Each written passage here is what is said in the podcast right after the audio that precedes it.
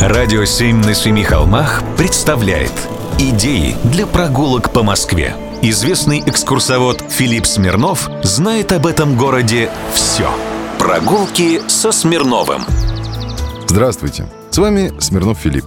Сегодня в городе день выборов. Кажется, не до прогулок.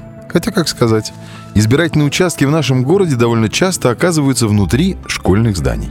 Так вот, был такой архитектор Константин Иванович Джуз Даниленко, который очень много работал над типовым школьным зданием. Самая первая в Москве школа его работы находится на улице Усачева. Это проект школьного здания южной ориентации, то есть главный его фасад на юг.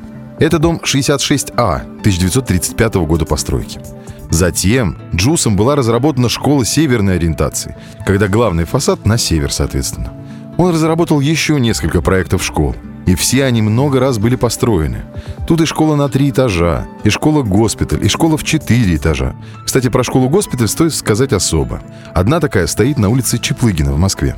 Предполагалось, что в годы невзгод при нападении неприятеля на город можно школьное здание перепрофилировать под госпиталь. Продумано было все до мелочей. И коптерка мертвецкая, и портальные двери, и широченный школьный коридор – пространство между дверями классов вставало четыре кровати и четыре тумбочки. И еще пандусы, и срочные операционные на первом и минус первом этажах, и даже газоубежище. После войны в 1949 году концепция школы поменялась. Стали строить дворцы науки.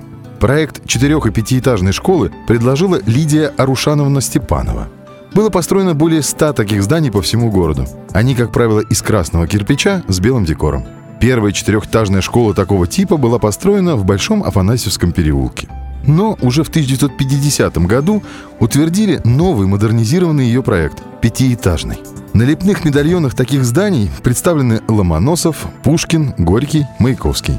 Почему так, догадайтесь сами – пока будете гулять по столице.